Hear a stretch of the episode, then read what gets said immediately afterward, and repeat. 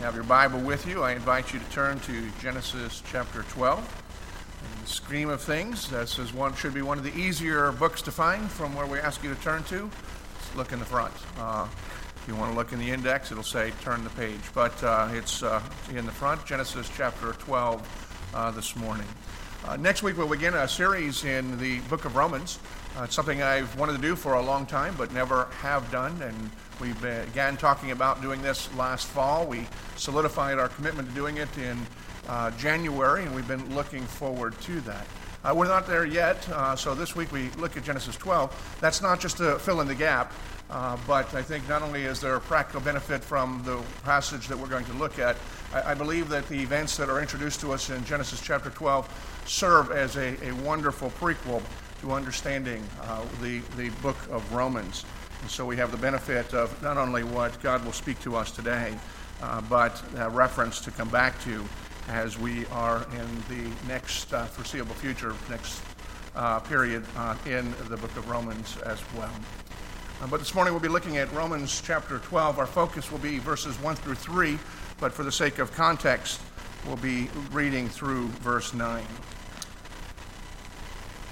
Now, hear the word of God. Now the Lord said to Abram, Go from your country and your kindred and your father's house to the land I will show you. And I will make you a great nation, and I will bless you and make your name great, so that you will be a blessing. I will bless those who bless you, and him who dishonors you I will curse. And in you all the families of the earth shall be blessed. So Abram went, as the Lord had told him, and Lot went with him. Abram was 75 years old when he departed from Haran. And Abram took Sarai, his wife, and Lot, his brother's son, and all their possessions that they had gathered, and the people that they had acquired in Haran. And they set out to go to the land of Canaan. When they came to the land of Canaan, Abram passed through, uh, passed, passed through the land to the place at Shechem, to the oak of Moreh. At that time, the Canaanites were in the land. Then the Lord appeared to Abram and said, To your offspring I will give this land. So he built there an altar to the Lord who had appeared to him. From there he moved to the hill country on the east of Bethel and pitched a tent, with Bethel on the west and Ai on the east. And there he built an altar to the Lord and called upon the name of the Lord. And Abram journeyed on, still going toward the Negev. The word of our God. Let's go to the Lord in prayer. Holy God, we do come with thanksgiving for this, your word, and pray that you would bless us with understanding.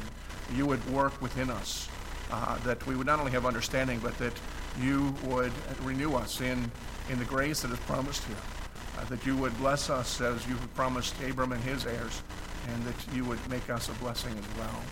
But Lord, we do pray that we would come with ears to hear, hearts to receive. You might do the work that you have promised that your work would bear fruit in our lives, in our church, that we would see in our community and in this world. We pray this all to you, for you must be at work. Otherwise, our labors and our striving would all be in vain. Lord, we come with the hope, trusting in your promise that your word will be at work. We pray in the name of Christ, who is the Word incarnate. Amen. Have you ever stumbled upon a sign and made you wonder, why is that sign here? I did earlier this week. I was leaving the uh, parking garage at the hospital at, at, VCU, and as I was making my way down from the upper levels down to the street levels where you can get out, uh, I was behind a number of cars, which pretty much always I am when I'm in that parking garage. And so at one point I was stopped and I noticed a sign off to my left, although the road veers to the right. The sign says express exit. Being at a standstill, I had time to look around to see what, why, one, wonder why no one was taking the express exit. Two, I wondered why there didn't seem to be any exit or any ramp and why it only uh, just was just a rail. And three, I wonder why they would put a sign for an express a- exit when we were still two uh, stories uh, above the ground level. And I don't know the answer to that. I'm still kind of wondering. I'll explore further next time I go. Having asked the question if you'd ever seen a sign, and a lady in the first after the first service came up to me and said she was someplace recently where the sign said "Seeing Eye Dogs Only," and she wondered who was that for. Um, um, which was a good question. I don't have that.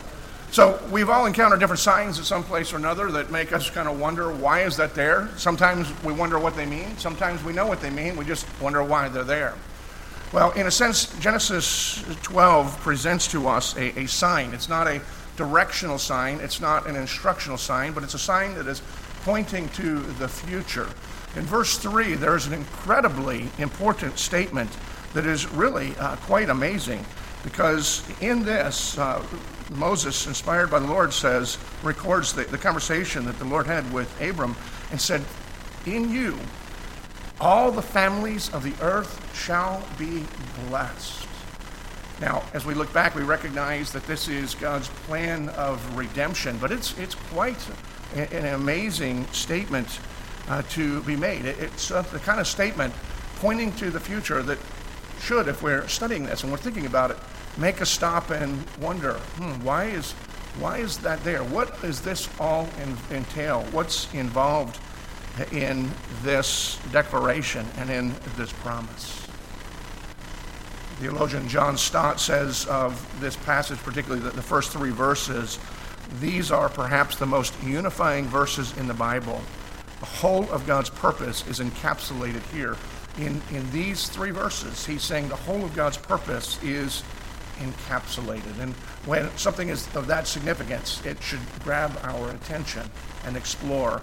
And maybe we have some idea of why it's here, but digging in to seeing all of what is revealed here, even in just these few words. Now, in Genesis 12 is where we meet the man named Abraham. Here he's named Abram. His name will be changed a, a few chapters later as he walks with God. But Abraham is arguably, with the exception of Jesus Christ, the most important person found in the Bible. No doubt a case could be made for Moses, another case could be made for David. Both of those are first ballot Hall of Famers in the Faith Hall of Fame you would find in Hebrews 11. But both of them would also defer willingly to Abraham and declare that he is the father of, of the faith. The Apostle Paul says the exact same thing in the book of Romans uh, Paul, speaking of Abraham, he says, He is the father of us all. More contemporary pastor, theologian James Boice said, No one can understand the Old Testament without understanding Abraham. For in many ways, the history of redemption begins with God's call to him. And here in the passage that we have before us this morning is God's call to Abraham. And it's packed, as these theologians and uh, other saints that have gone before us have indicated of the significance, even in these, these few verses. But what I want us to see this morning is it's not just a, a grand call that we understand the history of redemption, but there is personal benefit for every one of us as well when we consider it. Because one of the things we need to recognize is Paul would write later on that if we are in Christ Jesus, in other words, if you have faith, you've trusted Jesus, and knowing that He is the hope and salvation, God's provision for us, you are an heir of Abraham. You are the beneficiaries of the blessings promised to him, and you are also the ones who bear uh, all of the promises uh, that go along with that. And so, therefore, it, it's very personal for every one of us, these words, because these promises that were given to Abraham, uh, a few chapters later, it would be uh, cut into a covenant. It would be ratified as a covenant and that God has made. This is kind of the, the prelude to it. These are the covenant promises, the foundations of that covenant, that were not only for Abraham and for his immediate biological children, or even his genetic descendants, but all who belong to him. And from a personal benefit, as we look at these passages, I believe that we see here that the call of Abraham gives us hope and it gives us purpose for our lives. Now, as we look at this passage and the call of Abraham, the first thing we need to see is that it gives us hope. At least it certainly gives me hope. And to understand how it gives us hope, it's probably helpful for us to understand a little bit more of Abraham's background from which he was called. Abraham was uh, from a, a very wealthy, tight knit pagan family. Apparently, their, the object of their worship was the moon or, or the, the moon god. They lived in an affluent community, affluent town, uh, Ur, which was known for, among other things, being the place where bathtubs and hot tubs were invented. And so it was the hot tub city. And so it was wealthy people would come get in the hot tub, so it was a, a vacation spot. And, and, because of the wealth that was around there, this was a, a he was from a, a, a prominent family, a wealthy family, good prospects for the future, good business, take over the family business, in, in a town that would probably we would liken to you know Palm Beach or, or Hilton Head. And God broke in and calls him away from all of that, from you know a future of a good job, taking over the family uh, family business, and the family that he had known, uh, living in a in a place that people would find uh, of, of uh, uh, uh, attractive and appealing to, to live in, a place where you could get a bath, at least other people had bathed, which is that you know that would certainly be a plus living in the desert in the Middle East, and says, and an absolutely astounding call. Here, let me take you away from all this. Leave everything and go to the place where I'm going to send you. And, and while it's not recorded this way, the essence of the conversation kind of goes like this Abraham says, Where are you sending me? I'll let you know when you get there. That was the only direction that he was, instruction that he was, was given. Now, think about what an unreasonable, what an amazing calling that is. Leave everything upon which you base your comfort, your security, your identity, not to mention your relationships, your friends, uh, your heritage. Leave all of that and go to some place you don't even know where you're going. And the only thing that you have to rest in is me, my grace. You will belong to me. That is an amazing, an amazing call. It's one, though, that we need to recognize because that call is not unique for Abram alone. It is the call to everyone who would follow Jesus, who would belong to God, is that we are to give up those things uh, and rec- that are, are, are our security, are our identity, that we consider them as nothing compared to the greatness of knowing God. And the exchange is this you would know God, you would be God's people, and you rest in God, that God would provide for you, that you trust. That's, that's what it means to follow Jesus, to be a follower and belong to God. And, and it's an incredibly difficult thing for people to do, and it's understandable because this is an amazing call. And even when you consider the benefits, even when we've experienced the benefits, we can see in our own lives and the lives of the people who are around us how difficult it is for us to heed that call, to follow that call, to, to live in that call. Because we like our security, we like our comforts, we like the things that other people use as markers to identify us. And no matter what the blessings that we see God working in our lives, we are all prone to go back. Is this? I often ask, particularly in my own daily struggles, at times where I'm not at my best. If you've ever seen the, the movie Shawshank Redemption, there is a scene there where the, the prison librarian is approaching his release date. He'd been in prison for, for 50 years, and he is soon to be released. And then Timothy Robbins, I don't remember the name of the character he plays, he's, he finds the librarian dead. He hung himself in his cell. And he's shocked and he is wondering and he speaks out loud to another one of the inmates played by Morgan Freeman. And he says, I don't, I don't get it. He's been in prison for 50 years. He's about to get out. Morgan Freeman says, That's just it. He's been in prison for 50 years. It's his prison. See, this is what he knows. This is what he's comfortable with. It doesn't matter how much better freedom would be. It's frightening.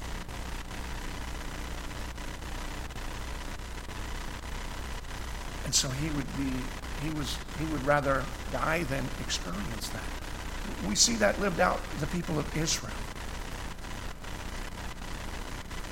Had been in bondage for 400 years after God had raised the people, the, the descendants of Abraham. They've been in bondage for 400 years. God delivers them through a series of miracles. And as they are delivered and are on the way to the place that God also was saying, Go to the land I will give you, they were a bunch of whining, sniveling people every time they were discomforted. And their cry was always, let's go back to Egypt. Let's go back into bondage.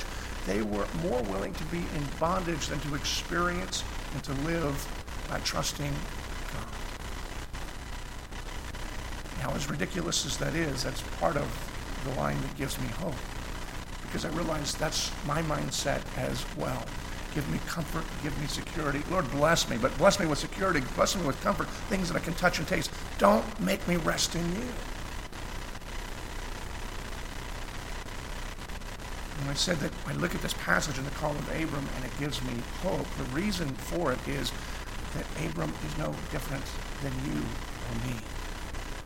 God has called him, and it wasn't on the basis of anything he had done. It wasn't, we have no indication he was a man that was seeking after God. He was not a worshiper, not from a family of worshiping the living and true God. He was from a pagan culture, pagan background. He was a man who was deeply flawed, which you don't see in this passage, but if you read the passages uh, in the chapters after, you see a man who's not just flawed, but in many ways just warped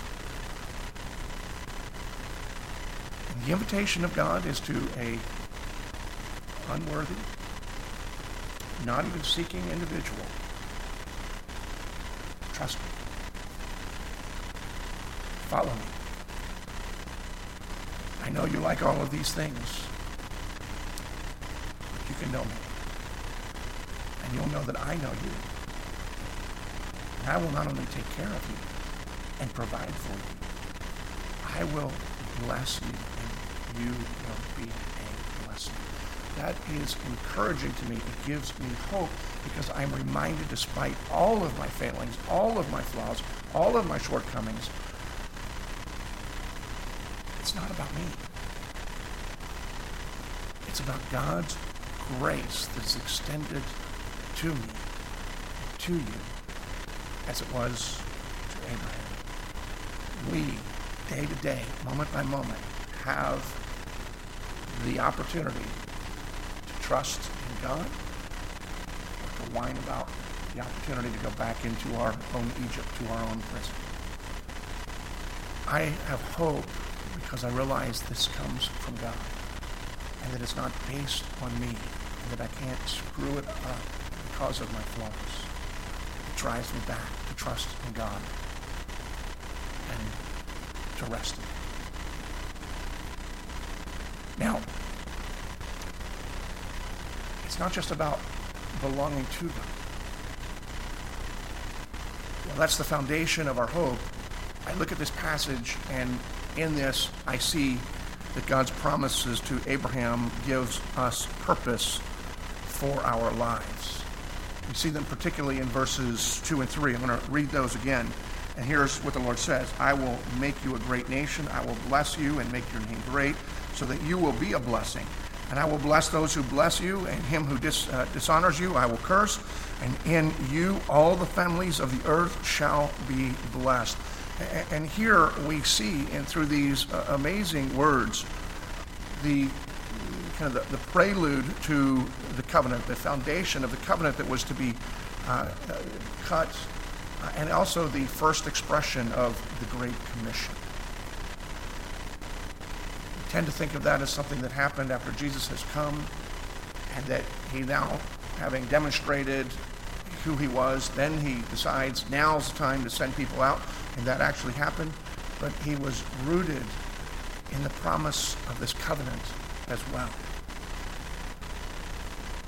Because the purpose that we see here for Abram and for all that would come after him, which includes the church of Jesus Christ today, is to be blessed and to be a blessing to other people. One theologian says that the, this passage contains the, the gospel in a nutshell. And I ever, as soon as I read that, I thought, Well, it must be a peanut shell because there's two compartments here. Because if you, if you look at this passage, there's seven promises. Don't look right now. I'll take my word for it. There's seven passages. You can look in a moment. We won't be looking at the seven. But the seven promises are really fall into one of two categories, one of two compartments, and yet they are connected. They are related. They are one. The, the first category is this I, I will be your God. You'll be my people. I will bless you. The second category is I'm going to bless other people through you. In fact, I'm going to bless all the peoples of the earth. And one Bible scholar that I uh, had the opportunity to learn from um, some time back uh, said that, that this is what he calls the, the top line and the bottom line of the covenant. Now, if you want to take, take out a quarter or a nickel or any other kind, well, pretty much anything you got, you're going to see that there's a top side, there's a bottom side. Everything you have has got, a, has got a top and a bottom, and you can't separate one from the other. And the same is true for the covenant that God makes with his people. There is a top line, there is a bottom line of the covenant. The top line is the promise of being God's people and the blessings that go with that. And the bottom line is what God plans to do with his people and through his people for the benefit of the other. Now, Israel was going to be raised up. The people that were Abraham's descendants, the, the thing that God was doing was he was gathering a people for himself And he would pour himself into this people. And he says later on, I didn't pick you because you were the greatest people. Eh, and I didn't choose Israel because you know, you're pretty insignificant as a people. And I didn't pick you because you were the most special. I picked you because I chose to pick you. And in you, I'm going to demonstrate my glory and my grace. And he gathers this people together and he provides for them, protects them, makes them distinct from the other nations. But as he blesses them, the purpose for it was so that all the peoples of the earth, all the other nations that were around them, would see how this nation was cared for by their God, the one true God, the God of gods, Lord of lords. And then they would say, they got a better deal than I get with, with my God. And through envy and through jealousy and through desire and through hunger, they would be drawn to this people and through this people be able to hear of the hope that they could have to know God, to trust God, to be loved by God. And this is God's plan of redemption then, and this is God's plan of redemption today. It is the covenant that he has entered into with his people that has a top line and a bottom line but those two lines are inseparable. What we need to recognize, however, we we live in a culture that I, I see where the church is getting polarized on one line or the other. It's, it's nothing new. It's probably always been the case. It's because our own natural instincts probably lean us one way or the other, but we're dividing what God has created to be one.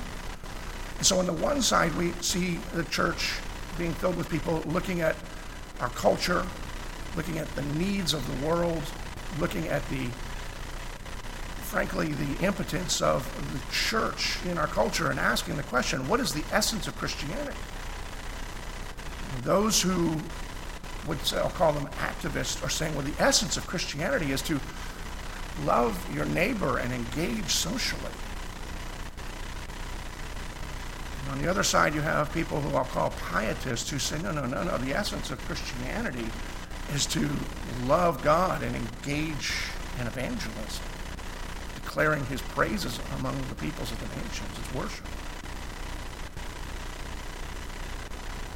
And while both sides are expressing truth because each of them are expressing one or the other line of the covenant, top line, bottom line. The call of Abram, the covenant that God made with Abram, is not one or the other. It is both at all times. Jesus himself picked up on this theme when he was asked by uh, somebody, What's the greatest, what's the most important law? What's the, what's the greatest law?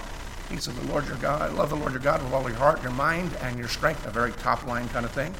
And then he said, And the second one is like it love your neighbor as yourself. He wasn't throwing that in for a bonus. He wasn't trying to prove he could answer and get extra credit. But the covenant that was the forerunner of the Great Commission, which is the two tracks by which we frame the purpose for our lives involves both at all times. That we are a people that know that we belong to God and we experience the joy and the benefits of being God's people. And at the same time, as God sovereignly sends us to disparate places throughout the world or in our own communities, we experience different things, but for the same purpose. That wherever it is that we are planted with the blessings that God has given us, we then become a blessing to the people that we encounter. And I love the word blessing because it is very different than what we see in the Great Commission in terms of evangelism. Because part of the whole issue is should we engage in social issues or should we withdraw from social issues afraid that people get the wrong idea of the gospel and only deal with evangelism? And the scripture doesn't deal with that in that way. We engage everyone we have opportunity, all the nations of the earth, which also is the impetus for global mission.